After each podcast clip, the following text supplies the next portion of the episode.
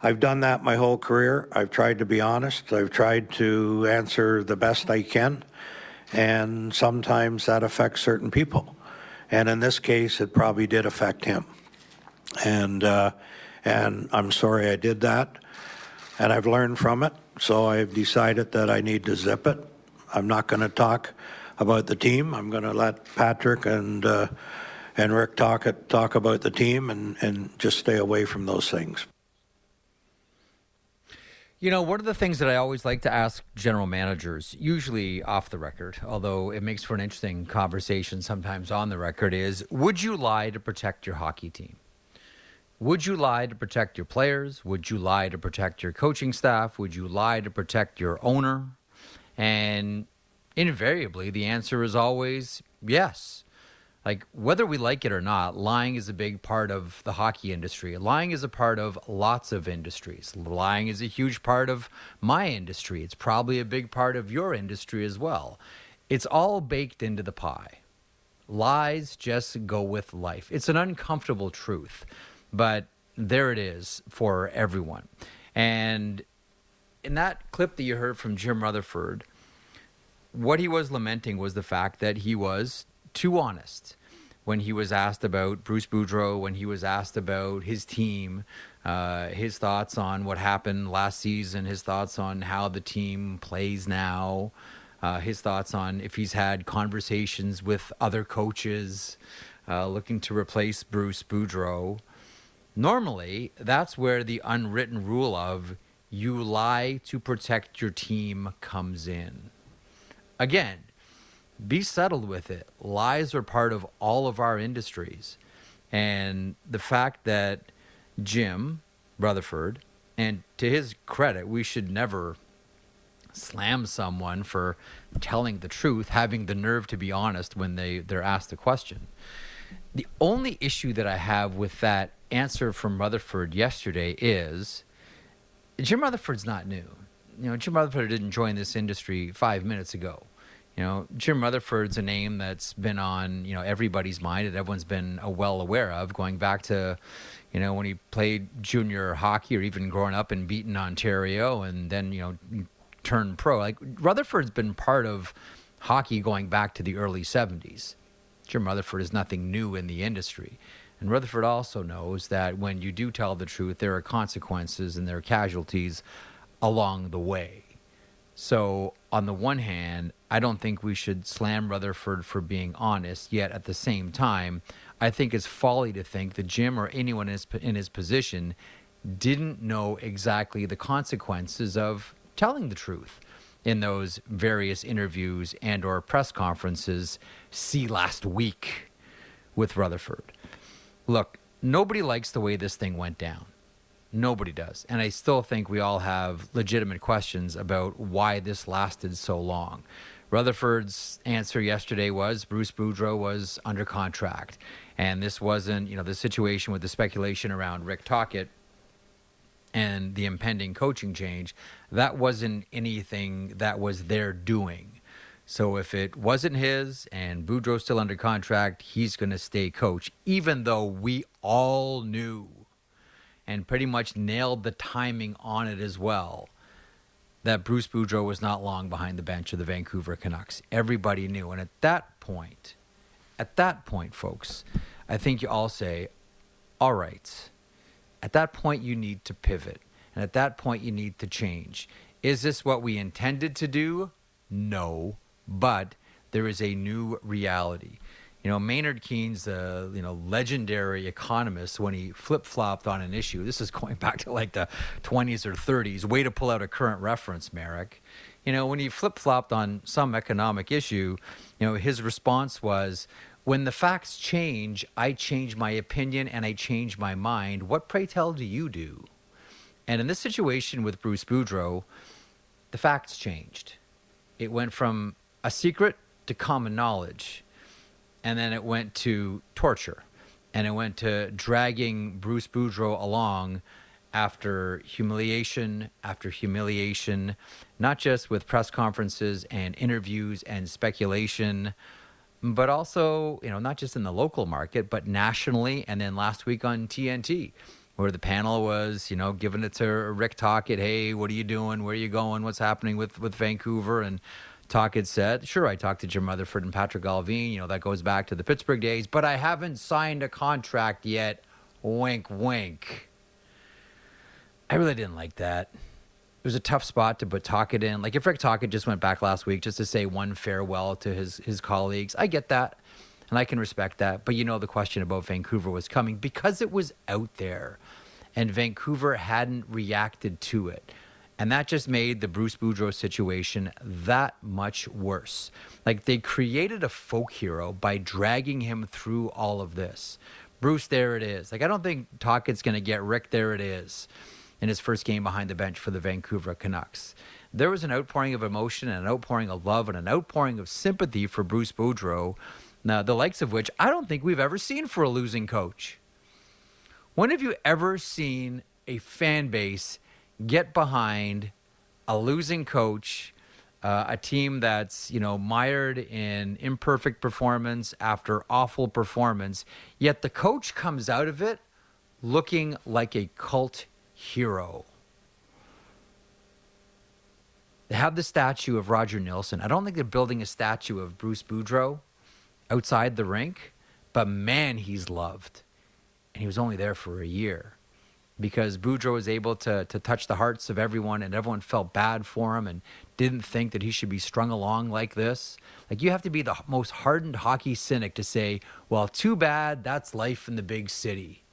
Deal with it, put on your big boy pants. There's no one that liked this. You know, someone mentioned to me yesterday, we are having a conversation about, you know, why this happened and why he was strung along like this. Someone said this to me. Said, "What if the Vancouver Canucks were a stock? How much do you think it would have lost in the last 6 weeks? How devalued would that have become?" because that's what happened to the Vancouver Canucks brand through all of this.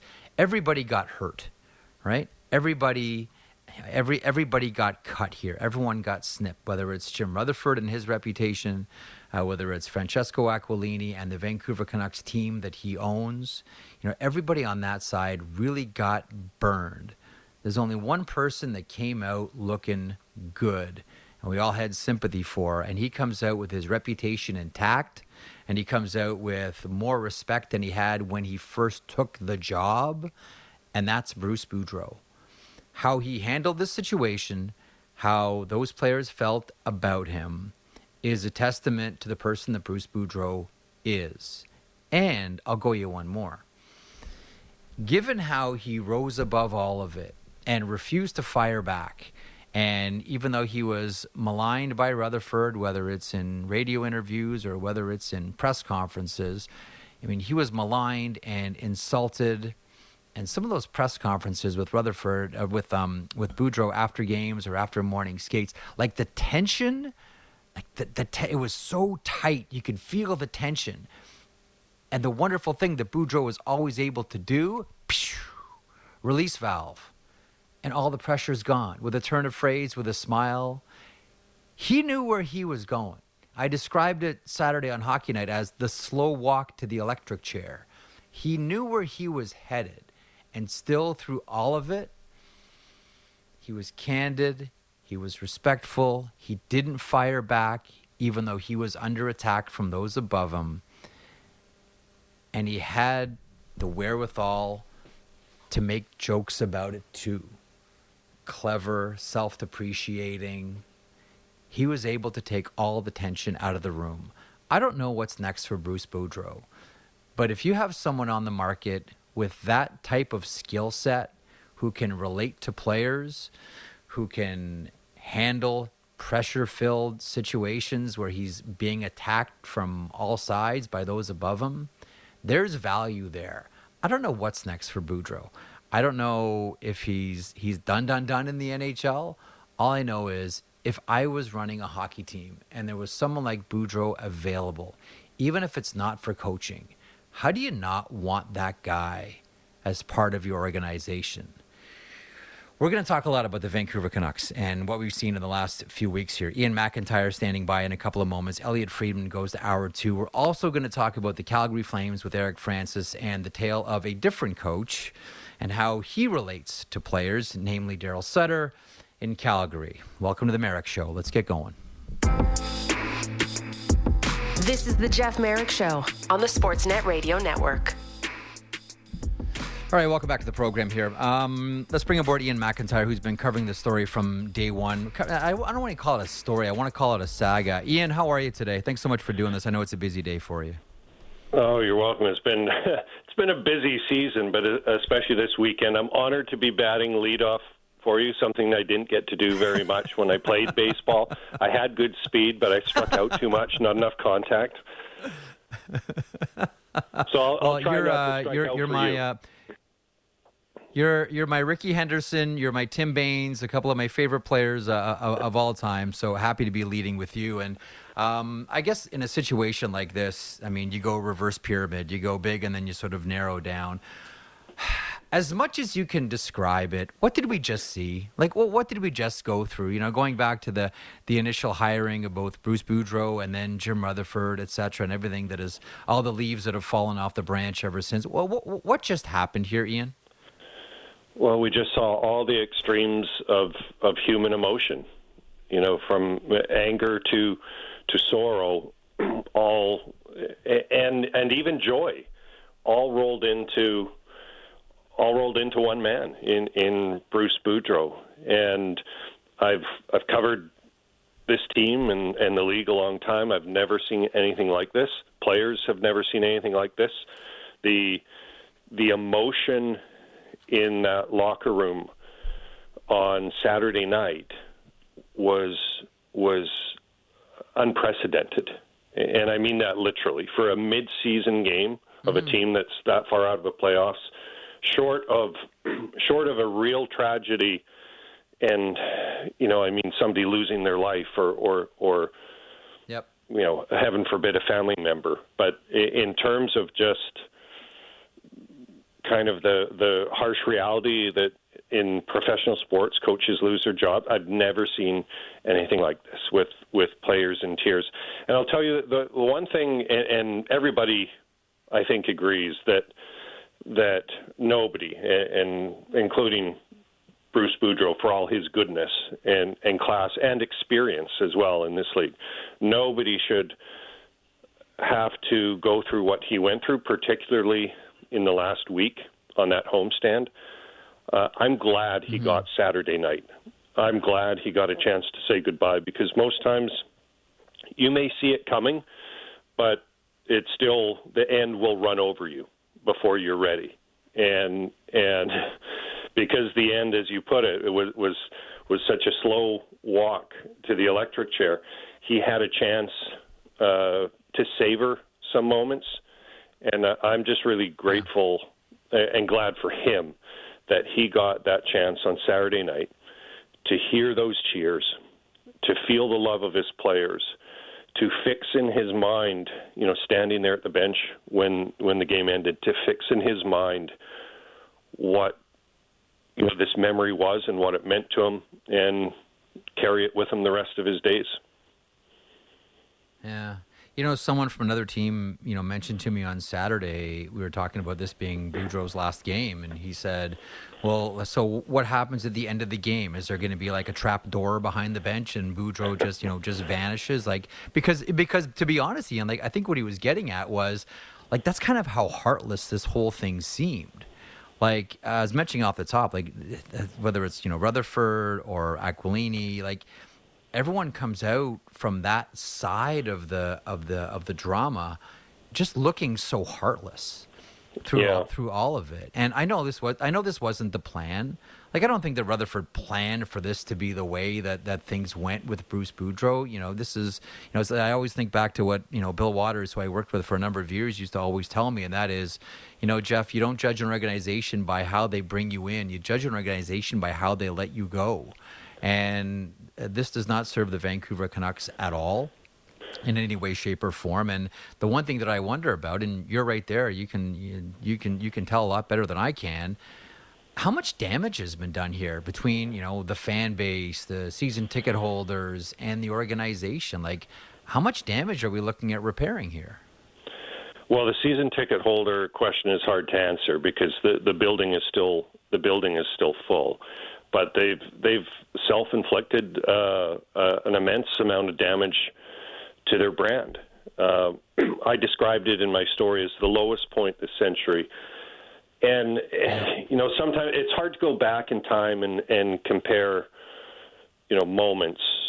You know, the the the Burke, the Burke, um, Pat Quinn, Mike Keenan, uh, Tom Renney nexus at the end of end of the 90s was was an awfully dark time, and there was there was the building was half empty. There was 10, 11,000 people yeah. at games. So it, I think it has been lower than what it is right now, but not not since then. The, uh, uh, this is this is the lowest point, and I think uh, I think you're right that that Jim Rutherford, for all his experience in the business, and and let's remember that as well for context that this isn't a, a rookie GM or a guy who's never had to fire oh, yeah. somebody, but I think his his uh, f- fault in this is that they didn't adapt their plan. He didn't he didn't set out to plan it to go this way, yeah. but they didn't adapt their plan when when news got out. And and you and Elliotte did a lot of the reporting uh, on this. Uh, at the very least, at a minimum, when Rutherford had his press conference uh, one week ago today after the team came home from the road from from uh, a surprising win in Carolina, and and said uh, publicly that yeah he's he's talked to candidates, he's reached out. You know that should have been it. Like at the, at the very least, at that moment, you know they should have relieved Bruce of his duties, not put him through that last homestand, had an interim coach, but they it seems like they just were not going to make the call until they not only had their next coach signed but had him signed and ready to come in and ready to go. They they just were not going to do an interim coach and and weren't going didn't stray from that mindset when when they should have and and Rutherford kind of admitted that yesterday. You know, there there were a lot of interesting takeaways from the press conference yesterday. Rutherford offering an unequivocal apology for some of the things he said that you referenced. You know, in in press conferences and interviews, and uh, that he, that he made it difficult for Boudreau, and he says he he's going to apologize to Bruce for that he he also said he's not going to be talking to us anymore. That Jim Rutherford won't be doing interviews. It won't be on after hours anymore. Um, so you know that's that's one thing. And and but he did not apologize for how how the timing was handled and and said that you know to him the way that they did this, which is you decide on making a coaching change, you start to interview candidates, you you do that until you find the person you want to replace the coach you have, and then you, and then you act. He he said it wasn't much different than than what he thinks is a normal procedure in these cases, but we know that this this was not normal. That so much mm-hmm. of it was out in the the public spotlight, and so much of it was humiliating for Bruce Boudreau. You want to hear a joke, Iain? I would love to. Yes, please. Okay. So, th- th- and I've where were you in October, and November, and December? By the way, I could have used a joke then too. okay, so this is this is one of my favorite jokes, and I thought about this because I'm glad you brought up last week in the press conference and saying like it should have been it after he started talking about interviewing candidates. And I talked to the the preamble of the program here about how you know, lies in every industry are baked into the pie. In my industry, your industry, in all of our industry, like the broadcast industry, it is baked into the pie. In hockey, it is baked into the pie. Anybody listening or watching right now, lying is baked into the pie when it comes to how businesses are run. Like it's a tough thing to swallow, but you know, show me the company that runs and has always run honestly. I don't think that thing exists. But I was thinking about this joke. So a guy goes in for a job interview, Iain. And the interviewer says, What do you think your worst quality is? And the guy says, Ah, that's an easy one. I, uh, I'm incapable of lying. I cannot tell a lie. I feel sick to my stomach even just thinking about lying. I'm compelled to honesty. I don't know where this comes from. It's been with me my entire life. I've never been able to, to, to tell a lie. Anyone asks me a question, I always give them the truth in every situation. I always default to honesty. I really have to say that's that's my biggest fault. And the interviewer says, "Well, you know what? I don't think that's a I don't think that's a fault at all. Like as a matter of fact, this is the type of person we want at this company. I think that's a tremendous thing." And the guy says, "Yeah, I really don't give an f what you think." There's a time and a place for the truth if you if you know what i'm saying like yeah. for for jim to say my problem was i was too honest like the thing that I take away from that is okay. On on the one hand, Jim's saying, okay, the problem is I'm too honest, so he shoots himself a compliment on the way out. Okay, park that. But does it not make you wonder? Because to your point, like Jim Rutherford's not new. We've known Jim Rutherford, you know, initially the goaltender, um, going back to the to going back to the early '70s. Like uh, the thing that I wonder about is, and it's a difficult conversation to have. Is Jim really starting to lose something on the fastball? Because I don't know that a Jim Rutherford, whether it's previous in Pittsburgh or previous in Carolina, would make that same mistake, would admit interviewing candidates for a job when he still has a coach that's on staff and is actively coaching games. Yeah, well, it, it's it's a good question. I can't answer. By the way, a very good joke. I like it. I'm going to tell it, and I'm not going to give you I'm not going to give you credit. If I had a snare okay. drum from my by, by the way, band, By the way, gr- greatness borrows, but genius steals. So take that one and, and call it your okay. own. Yeah, uh, if I had a snare drum from my grade seven band, I'd, I'd have given you a little roll there. Uh, I can't answer what the cognitive uh, condition is of Jim Rutherford, which is basically what you're asking me. Has he lost something? I don't know. I mean, he's you know 73, I think, but he's he's also, I think, still quite calculating. I think I think and and he hasn't said this or or admitted this, but I think initially some of the comments he made, like early in the season, I think it was the home opener. Was it? Yeah, it was the home opener where the Canucks were awful. Uh, and mm-hmm. another thing I'd never thought I'd see is jerseys thrown on the ice in in the home opener. I think it that was the yeah. night he was on After Hours.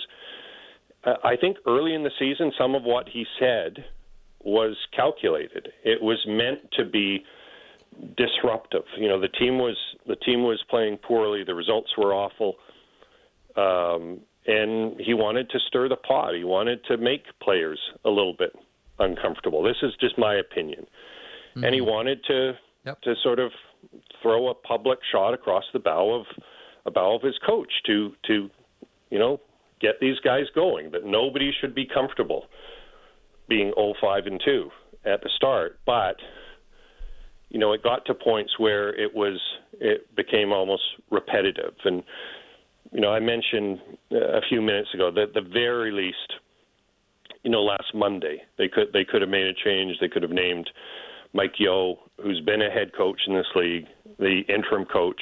Yep. He would have it would have lasted all of one week, and then they'd have they'd have Tocchet here. Although they would you know, Rutherford might counter, well, a week ago they didn't know that they would have Tocchet here on the Monday, but I think they knew that they were going to have Rick by that point. So that was a minimum. But you could have gone back to November when the team was still scuffling and it was on the road trip that took Canucks through your center of the universe, where they lost to Toronto, they lost in Montreal, yeah. uh, and lost in Boston. And then it was Hall of Fame Monday. The loss in Boston was followed by Hall of Fame Monday. The Sedins went in. Obviously, no one was going to get fired that day. And then the next day, to a lot of people's surprise, including my own, they won in Buffalo. But it was right before that trip that that uh, Jim Rutherford went on on radio again and reiterated, you know, his concerns about structure, and then up the ante with a couple of other criticisms.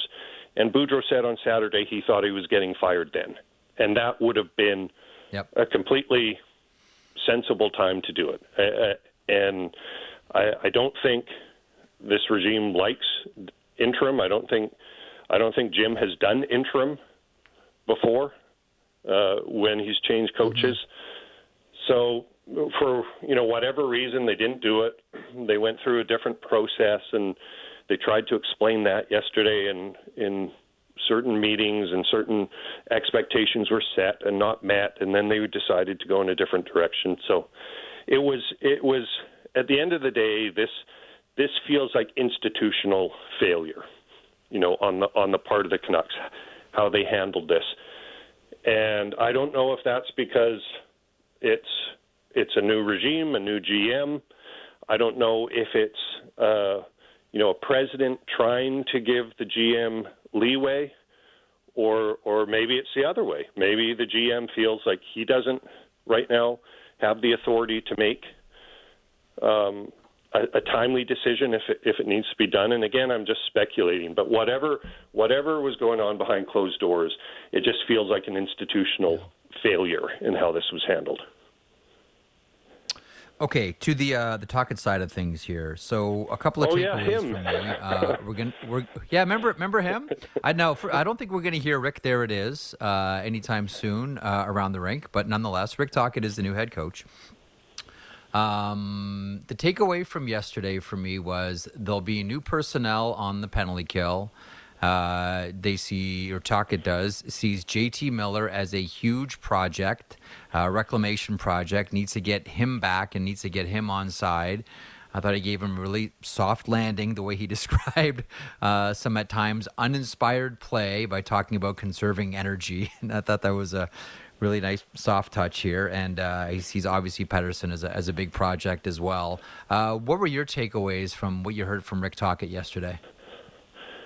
Well, I, I think he recognizes, and and it's why he's probably been brought in over some other. He recognizes that you can't you can't be 31st in goals against and have a chance to win in the NHL. You can't be 32nd in penalty killing yeah. and have a chance to win if your power play is not number one. And the Canucks have a good power play, but it hasn't been good for a long time. The last six or seven weeks, I think it's around 16%, which nowadays is is awful in the NHL. So he recognizes the special teams and recognizes the, the the team defense. Beyond that, honestly, there's so much to to pour through and try to dissect and understand about about the guy he's replacing that he was almost an afterthought in that press conference. And he's having his first practice today. I think there's going to be a lot more today I know I'll be writing about him today. Uh, there'll be a lot more focus now that that Bruce is that Bruce is gone. But it was really it was another another strange aspect that a coach being hired and really not many people cared about the coach being hired. It was all about the guy who was who was fired. There's there's a big job though here in front of him, and Patrik Allvin. Oh, yeah. Patrik Allvin, by the way, that's the most um, intense and when I say animated, it sounds like he's waving his arms, and he wasn't. But he he hasn't said much of anything when he has spoken uh, to the media, and yesterday he was more impassioned about it. So maybe this is maybe we're seeing a transition there as well, and this is going to be Patrik Allvin's team now, and not so much Jim Jim Rutherford's. But you know, uh, Allvin said that this isn't going to be a quick fix. And I think there's just a ton of work.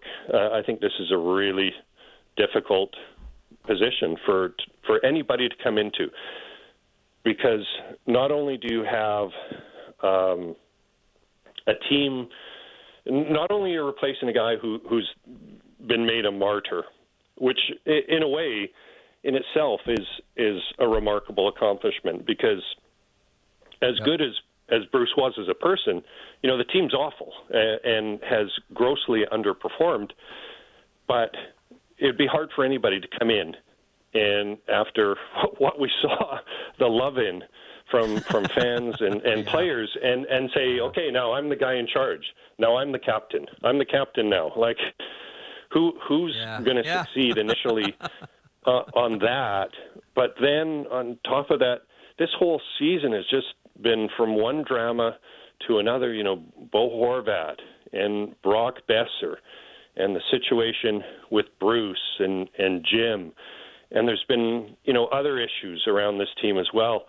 Even before the last couple of weeks, I know from talking to players that that a lot of guys are just worn out, and and it's hard to chase. And of course, mm. they've been chasing since October because they started 05 and 2 The- and and that's and that's draining in itself.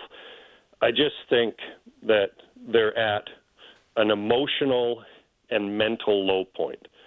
The whole organization. Forget about what the optics and perception is and w- how they stand with the public. Just internally, I think they're exhausted. And I'd be surprised if there wasn't at least a little bump this week. You know, Bruce, in typical Bruce fashion, he said on Saturday, you know, he can't understand why he's still here. Maybe it's because the schedule now sets up for the new guy with with uh, Chicago, uh, Chicago, Seattle, Columbus this week.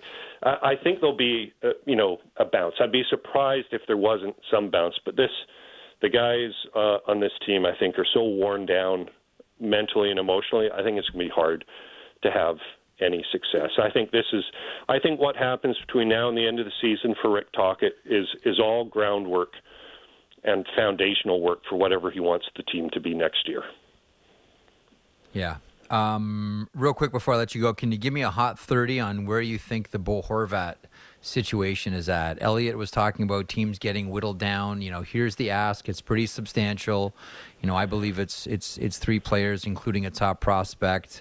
Um, do you get a sense of where this team is at with a, an impending Bo Horvat deal? Well, I think I think there was some urgency in the last week that maybe this could all be could all be wrapped up before before All Star break, maybe even timed with with Bruce's exit, and and obviously that didn't happen. And I think the reason there were there was that urgency is the sense of of change and and trying to move past um, a lot of a lot of the debilitating drama that has has dragged on this team. That didn't happen. The, there's a lot of interest. My understanding, there's a lot of interest in Bo Horvat, as as you would expect there to be. And th- this is this is a trade that Allvin and Rutherford have to get right. There, there's deals that you can rush. You know, Brock Boeser has been on the trade block for a couple of months now, and if if they had a deal that they didn't think was great, but it it allows them to move on, you know, that's a deal that that you would just make uh, to try and move on. They can't make a deal just to move on from from Bo. So, you know, the pressure point is still, you know, fairly far away, March third. Uh, but you know, they're they're looking for a lot. I, I think they're gonna they have to get a lot. You know, that's it's going to be. There's so many defining moments. It's going to be hard to top the Bou- the Boudreau exit uh, when people think about this season. But Bo Horvat is, is going to be the biggest in-season trade for this organization since Brian Burke dealt Pavel Bure, and that was that was last century. So it's a huge, huge deal that they're going to get right, and I think they're going to take whatever time they need. I think there's still a pressure point, you know, potentially uh, this week, but uh, they're going to take whatever time they need up until March 3rd. And I think probably the biggest deal that Jim Rutherford has done going back to the Phil Kessel deal in 2015. So you're right. There's some uh, there's a, there, there's some high stakes here. Um, all right, uh, listen. That was a lot of time you spent with me. Really appreciate it, Iain. Very thorough as always. Uh, everyone knows where we can find you. Sportsnet.ca, covering the story from stem to stern. Uh, look forward to Tocchet's first practice. Uh, should be intriguing. Thanks for sharing your expertise with me today, Iain. Really appreciate it, pal. Well, it's always nice to be on with you, Jeff, and and uh, good job on you for the reporting that you've done on this story. Thanks, man. And I gave you a joke, so spread it around Vancouver. enjoy that. Enjoy that will. joke. I, I really don't give an f what you think. I don't give an f what you think. Yeah, it's a great punchline. Okay. Didn't Jim Uh, Carrey Iain, do a thanks as movie always on for that? stopping by. Uh, pretty much, Jim yes. Carrey, Liar, As a matter of fact, he did. yeah, exactly. Um, okay, we got to hustle. Thanks to Iain MacIntyre from Sportsnet.ca for stopping by, and that is the Vancouver story. From there, going to head east a little bit to Calgary and the situation while Johnny Gaudreau makes his return to Calgary. That is one story. The other story is Darryl Sutter and rookie Jakob Pelletier and uh, grabbing the game sheet after to remind everybody that maybe Darryl Sutter, much like that previous joke I just told, really doesn't give an F. More of the Marek Show in moments. Elliotte Friedman coming up top of hour two. We'll continue across the Sportsnet Radio Network, simulcast on Sportsnet 360 and Sportsnet Now. Big opinions and in depth conversations covering the Leafs, Jays, Raptors, and the NFL. The JD Bunkis Podcast. Subscribe and download the show on Apple, Spotify, or wherever you get your podcasts.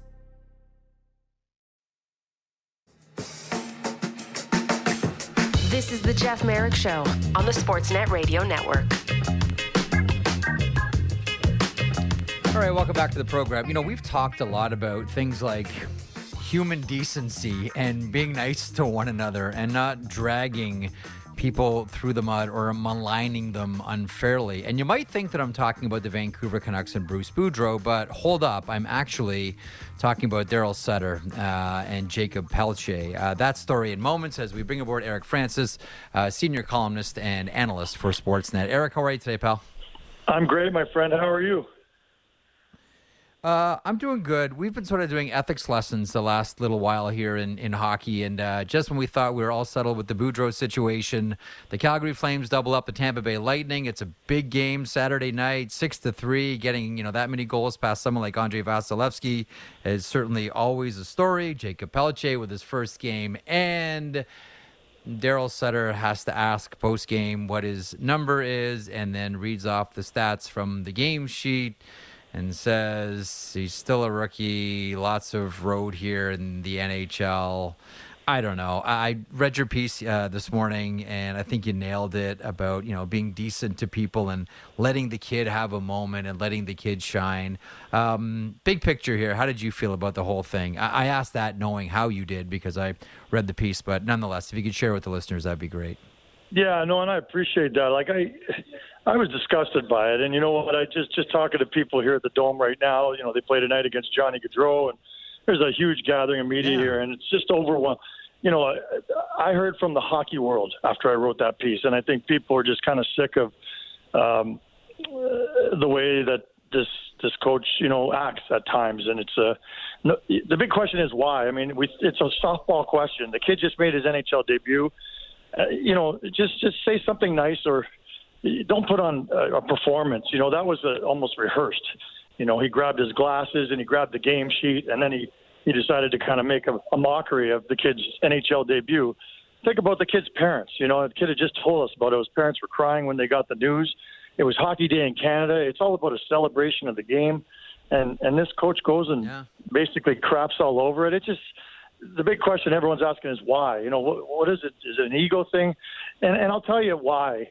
It's because he's made it very clear over the last two or three weeks. You know, uh, the Flames have two guys who are ripping up the AHL: Jakob Pelletier and Matthew Phillips.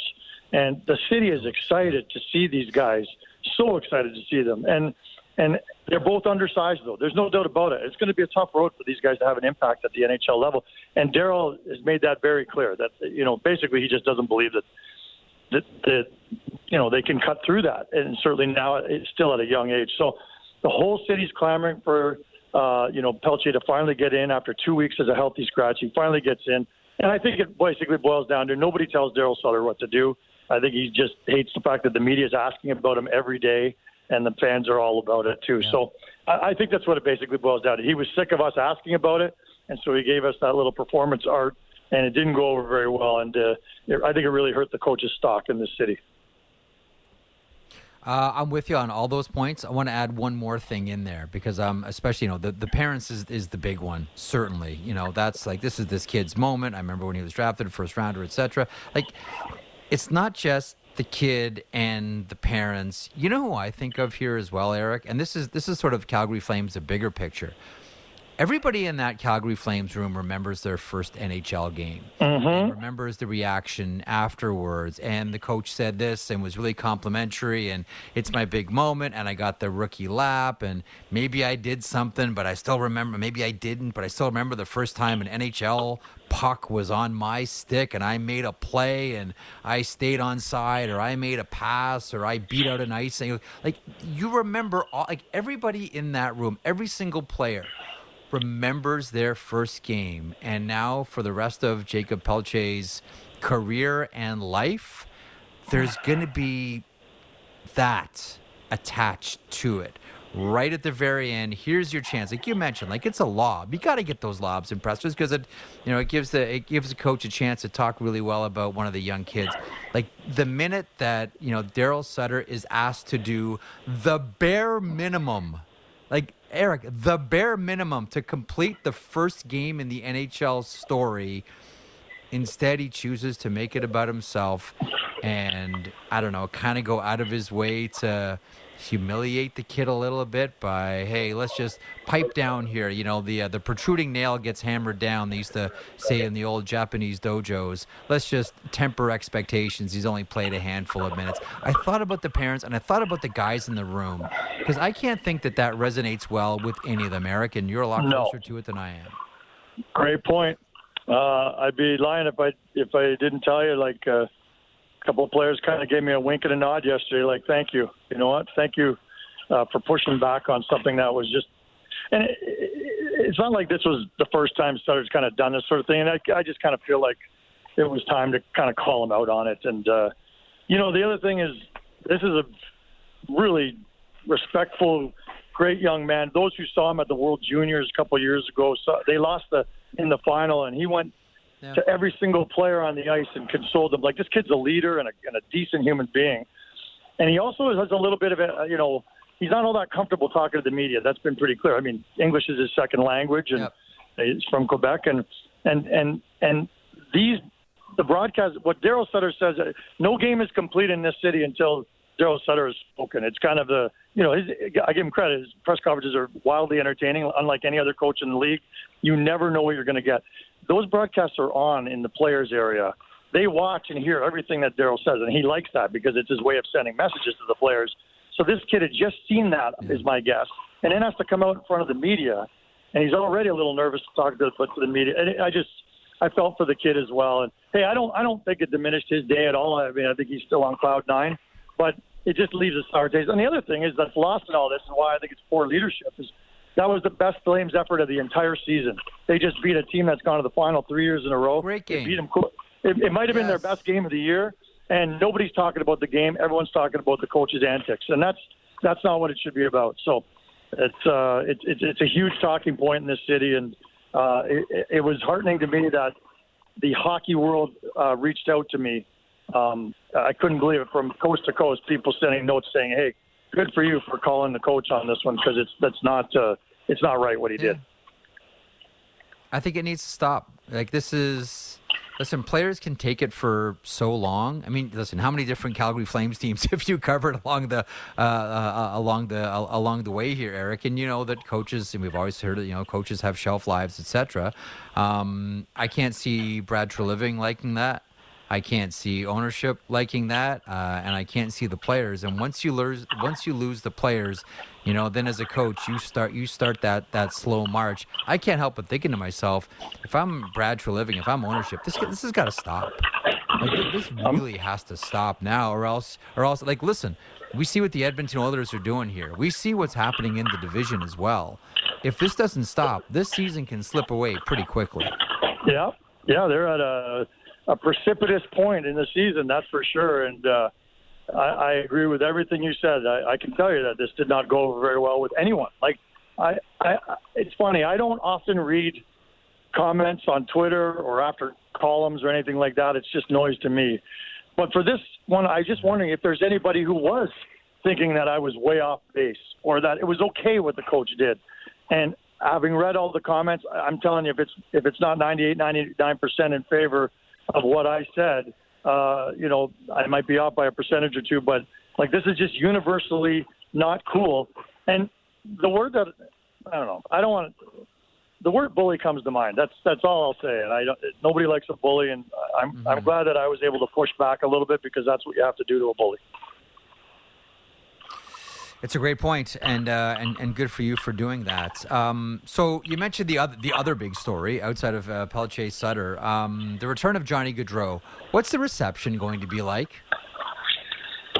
You know, we, we have a bit of a template here, Jeff. Like uh, you know, with Tkachuk coming here already, and then Sean Monahan, and I know they're all radically Yep. different, but Yep. you know, Tkachuk is probably the most relevant one, and because that happened about a month ago, you know, Tkachuk. The big joke around here is always, well, you better run that video tribute pretty early uh, because they're going to start booing as soon as it's over. So the first TV timeout tonight, they're going to give Johnny a tribute, a well-deserved one. There's going to be a standing ovation, no question about it. Totally deserved. And from that point on, all bets are off. And and and, and that's what happened to Tkachuk.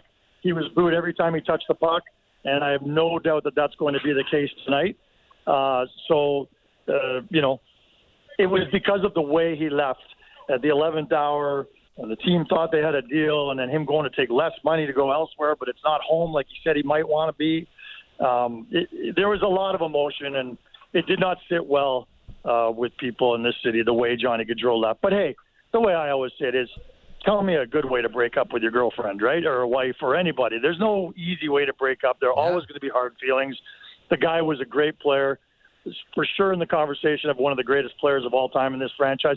Had he stayed here and taken, you know, the generous contract that was offered to him, he would have probably retired as arguably the greatest. He'd, he'd be right there with Lanny and Jerome in that conversation. But uh, that's not the case. He left uh, a lot earlier than people hoped for, and because of it, he's going to pay a bit of a price, public relations wise, tonight. There'll be there'll be a lot of booing, but that's okay. It'll be fun, and and good on Johnny. He said like, I know people are going to boo me, and and and that's okay. I would probably boo someone too if they left my city that I love so much. So uh, we love we love these storylines. We love emotion in the crowd. We love emotion on the ice, and we've had plenty of it here in Calgary recently. That game against the Lightning was the most intensity I've seen all year yeah. in a Flames game. Lots of fights. You saw it. I mean, it was on our broadcast. And, Oh, yeah. and and and tonight I'm not.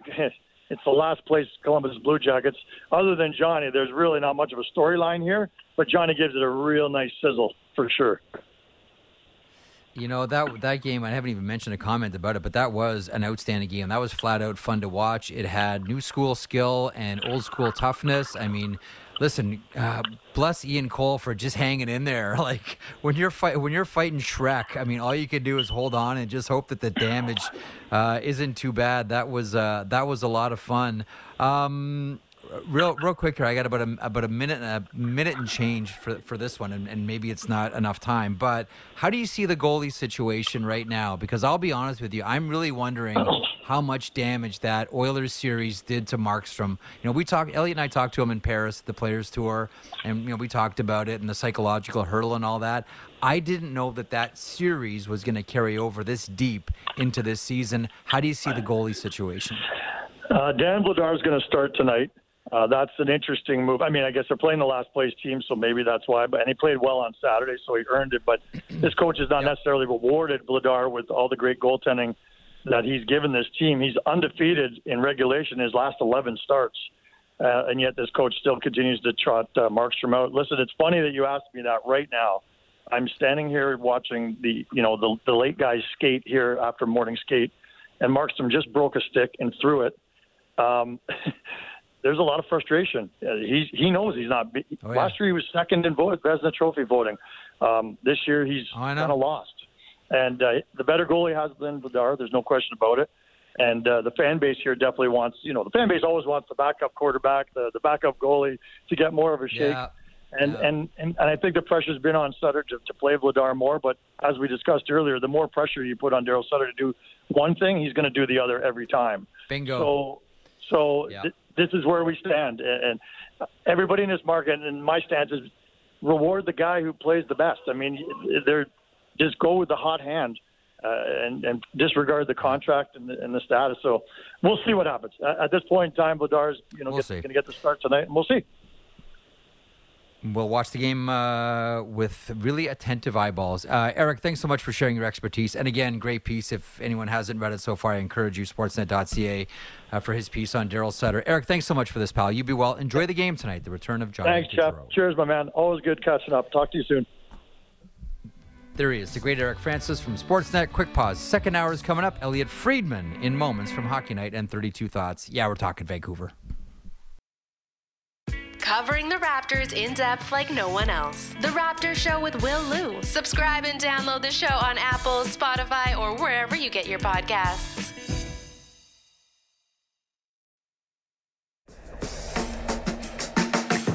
This is the Jeff Marek Show on the Sportsnet Radio Network.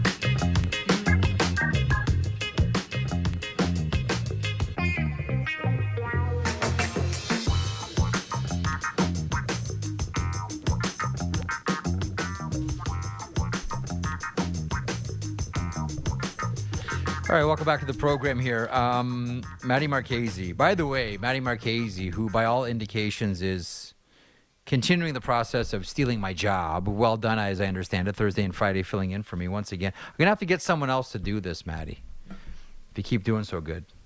Wait, did you? It depends on who you talk to. Like, if you talk to my dad, he would have said I did a good job because he's supposed to. I didn't hear anything else from anybody else. There is actually one scout uh, on an Atlantic based team uh, who sent me a text when I was in Owen Sound saying uh, something to the effect of, Buddy, you might be hearing footsteps here, or at least you should be hearing footsteps. That's good. So I should go. send the check so thanks, in the mail. Maddie. Yeah, exactly. Uh, there's no I in team, but there's two I's in invoice. So I want to get to the random player of the day. But before we get there, I want to play some random audio. So awful announcing just put this one out. Oh man, I, I just tweeted it. If you want to have a have a listen after you hear this. Now the one caveat to this is I don't like make I don't like making fun of people who mispronounce things, and there's a very specific reason for that, and that is. When I was a kid, I remember my mom, and she would always reinforce this rule to me. She would always say, You should never make fun of someone who mispronounces something because that means they learn that word from a book, and it's important that people are encouraged to read more. So I don't like making fun of people who mispronounce things. And that goes back to my mom. But this clip we're going to play. Now, I understand that hockey's not the number one sport in the United States. I get it. Um, it's you know not even number two or number three, etc. But Awful announcing just put this one out and I retweeted it. This is from Fox 5 in DC announcing the firing of Bruce Boudreau. Sort of. Have a listen. Former Washington Capitals coach Bruce Boudreau has been fired by the Vancouver Can- Canucks. The team announced the change Sunday, less than a week after President of Hockey Operations Jim Rutherford said major surgery was needed to fix the Canucks. Rick Tocchet was hired as Boudreau's replacement. Um, the Canucks, Boudreau, and Tocchet. Maddie. Those are the primaries involved here. Ooh. Now, having said that, I have called the Canucks the K-Nukes before. Me and Billy Watters used to always call them, oh, they're playing the Vancouver K-Nukes. Mm. So that is one that I have said before, but in jest. Loving jest. K-Nukes. That okay. So let Took me let me start. Let me let me start out with this, Jeff. Okay, because I, I agree. Like What's we should we should not we should not make fun of people for mispronouncing names. However, this is not even a making fun of thing. This is it is your job, or if you don't do it, it is your producer's job to get the proper pronunciation of people's names. If it is someone you are not familiar with, then you should do your due diligence to get it right. And I only say that as somebody whose last name has been mispronounced more times than I can imagine. And so, and I know my Oh, daughter's yeah. going to go through the exact same thing growing up, and I feel sorry for her. But it is in this business, like in everyday life, okay, that's fine. But in this business, your job is to get it right Um, you got to do the work, and that takes literally two seconds to look up these people to figure out how their names are pronounced. So uh, it's hilarious, and also no excuses. Yeah, they. Well, they may have just handed the newsreader like a cold sheet, like, "Hey, we got to get this in," or "Hey, we got you know 30 seconds to kill. Let, let's fill it with this story. We've already, you know, got the uh, got the B roll done. It's all all set to go." Um, so I don't know the situation around it. I, I just love um, Beaudrew and Tukit. I don't know things like that just make me giggle. Uh, anyhow, if you want to hear that, lovely bit of audio again. Uh, just tweeted that sucker out. Okay, you know what? The rand I got more comments in Owen Sound about random player of the day than maybe I did for the entire the entire show that we do. So maybe we've uh, maybe there's some gold in them there hills, Maddie Marchese. Did I pronounce that right? By the way, Marchese. Did I? You got it. Offend you there? I know that's crazy. okay. Um, so random player of the day. What do we have today, Maddie? Uh, this would be a former Chicago Blackhawk, among other teams, um, Elmer Moose Vasko, and this was sent in by Tony Mercado. First of all, Elmer is always a great name. I lament the fact that no one is named Elmer anymore, or I have never met an Elmer. Much like outside of one of my favorite goaltenders of all time, I have not met another Rogie, as in Vachon, considering how cool a name Rogie is. I wish there were more Rogies in the world. Anyhow, uh, Elmer Moose Vasko, rugged defenseman, big, strong, tough. As you mentioned, played in Chicago, also played in Minnesota. It was it was Wren Blair that convinced him to come out of retirement and play for Minnesota. I believe Wren Blair also did the same thing with Gump Worsley, got him out of retirement to play for the Minnesota Wild. Wren Blair, by the way, was the first quote unquote hockey person I ever met in my life. For whatever reason, when I first started playing hockey as a kid, Wren Blair was at Lambton Arena, where I used to play house league, where I first started. I remember he autographed my like Warren Park yearbook. I've still got it somewhere here. Wren Blair, the first person that ever met. Anyway, it was Wren Blair that got uh, Moose Vasko into uh, to Minnesota. So one of the interesting things about Elmer Moose Vasko is he played at a very tough time in the NHL. He played from 56 to 60, and there's no helmets, there's no visors, there's nothing like that. Um, but remarkable, and I think it was his wife that talked about this after he wrapped up, and he was a really physical defenseman too. Elmer Moose Vasko never lost a tooth. Went through his entire NHL career and did not lose a tooth. You know how hard that is, Maddie? I don't care what era you played in.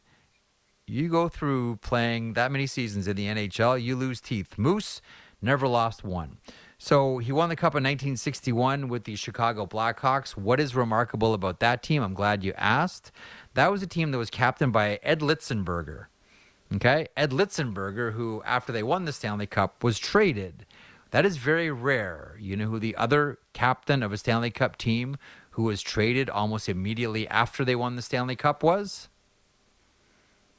No. Wayne Gretzky.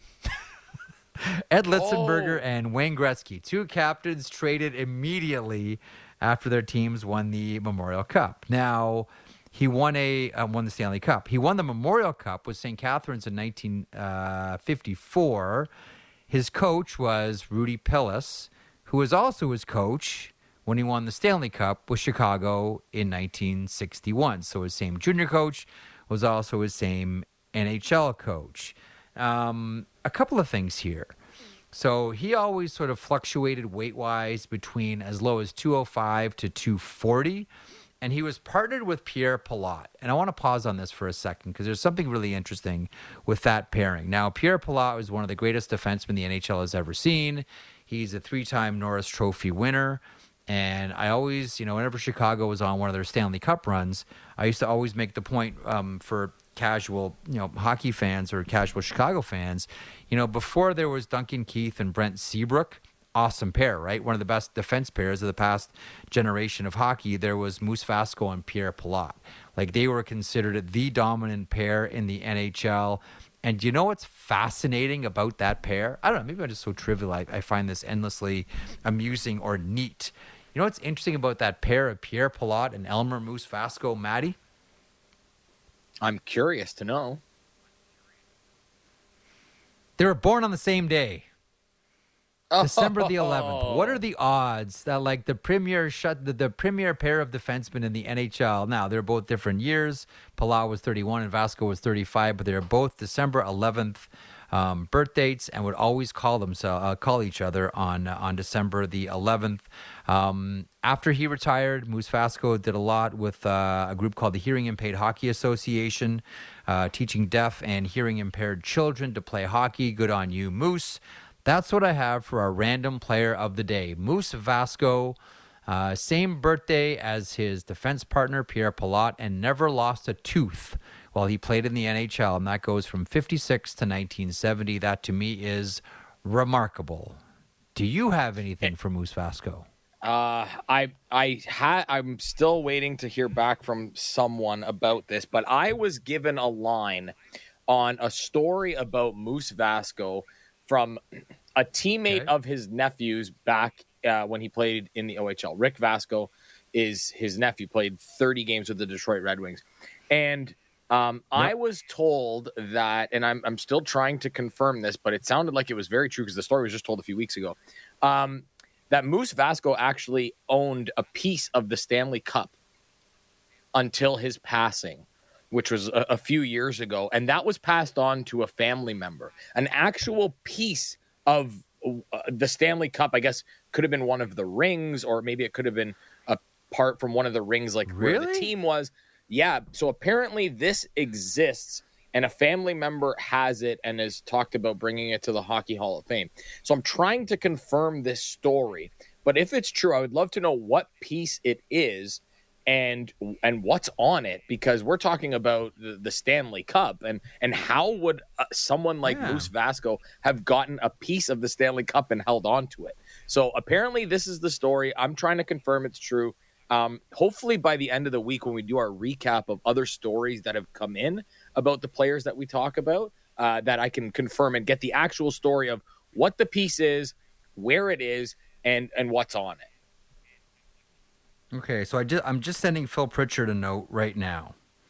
He's gonna he's gonna go looking gonna for it now. It's it's, it's I, I saw Phil Phil was with us in Owen Sound last week because Lanny McDonald brought the cup out um, uh, when we were doing the uh, the live podcast. So I, I had a chance to catch up with Phil. I, we generally talk a, a, a few times during the year, so it's always good to catch up with uh, with Phil, who has the best gig in hockey, by the way. And uh, listen, you associate certainly Phil with the Stanley Cup and the great hair and the white gloves. He's got the great look, all of it. And he is a walking, talking hockey historian. And he was fascinated by you know some of the uh, some of the stories that uh, that Les Binkley was telling specifically, even things that he hadn't heard before when we uh, had him on the podcast last week in, in Owen Sound. So I just sent Phil a note. So if we don't get it in the uh, what four minutes that are left in this program, uh, I'll, uh, I'll I'll try to get that story out for you tomorrow. But I did not know that that Moose Vasko actually owned a piece, maybe one of the rings of the Stanley. Like we've heard, like Phil Bourque told us the story when we interviewed him in um, in Boston for the Winter Classic about you know unscrewing the Stanley Cup and scratching his name uh, uh, in, inside of the Stanley Cup, and there were three other Quebecois hockey players that had done the same. Uh, that's all been corrected now, by the, by the way. Um, but uh, if anyone's going to know if Moose Vasko owned a piece of the cup or had a piece of the cup, it's going to be Phil Pritchard. So we'll stand by for that one. Um, that's good. Who sent that one in? Who sent Moose in? Uh, that was Tony Mercado. Tony Mercado, thank you, sir. That's a good one. There's some uh, some fertile ground there. If you want to uh, nominate your favorite player or player of curiosity for the random player of the day, JM Show at Sportsnet.ca. Uh, anything to conclude? Anything you want to wax poetic on from the weekend, perhaps, Maddie? Well, I, I actually I do because you kind of mentioned uh, some old school hockey when you talked about the Flames and Lightning. What in the heck was in the water for the Tampa Bay Lightning in their trip through Alberta? Because they were ornery. Like I have never seen the Lightning like that. That was something special in their game against Edmonton. That got nasty, and then the game against Calgary was also nasty, and they managed to lose both games. So here's the one thing that I don't think we pay enough attention to when it comes to the Tampa Bay Lightning. because we focus so much on the skill and oh look at Kucherov and Hedman's having another Norris type season surprise surprise and look at Stamkos and the 500 goals and Anthony Cirelli and you know uh, in the conversation for the Selke Trophy. That's a nasty team to play against. Like dare I say, the Tampa Bay Lightning are a pretty dirty team. Like they're they're nasty bits of business. They're a, they're a, they're a tough team to play against. I don't think like honestly, Matt. I don't think we give them enough credit, and I do say it credit. I don't think we give Tampa enough credit for being a dirty hockey team and being a tough hockey team and being a hockey team that you're not going to push around. I think they take a lot of pride in that. I think they got a lot of players that can really annoy you. They always have. They've always found value in that. It's helped them, you know, reach the highest of heights around the NHL. To me, I wasn't surprised. I was thankful. I mean, listen, when you saw Lucic and Ian Cole throw down, what were you thinking for Ian Cole? Like the whole time? Like, man, uh, just hang on, just seatbelt Lucic. Don't get tagged because that's a big man and he can probably hurt you. But he answered the bell. Yeah, he did. He answered the bell. I was thinking thoughts and prayers. That's what I was thinking. Thoughts and prayers. Listen, that's a that's a skilled team and that's a tough team as well. Uh, okay, so again, random player of the day, JM show at sportsnet.ca. Nominate yours. Tony, thanks so much for sending in Elmer Moose Vasko. Thanks to Elliotte Friedman, as always, for stopping by the show today. Uh, Eric Francis talking to us about the return of Johnny Gaudreau to Calgary tonight. Also, the Darryl Sutter, Jakob Pelletier situation, and Iain MacIntyre just doing some real heavy lifting on the Vancouver Canucks story and sharing his you know thoughts and, and research with us. Uh, who kicked it off? Iain, of course, from Sportsnet.ca, been all over the Vancouver Canucks story. And chapter two starts tomorrow. Talk Mania. Uh, in Vancouver. Thanks for listening. Thanks to everyone involved in the pod in the program, General Rolnick, Lance Kennedy, and the producer slash fill-in host Matt Marchese. Marek Show returns tomorrow. Sportsnet Radio Network, Sportsnet 360, and Sportsnet Now. Back tomorrow.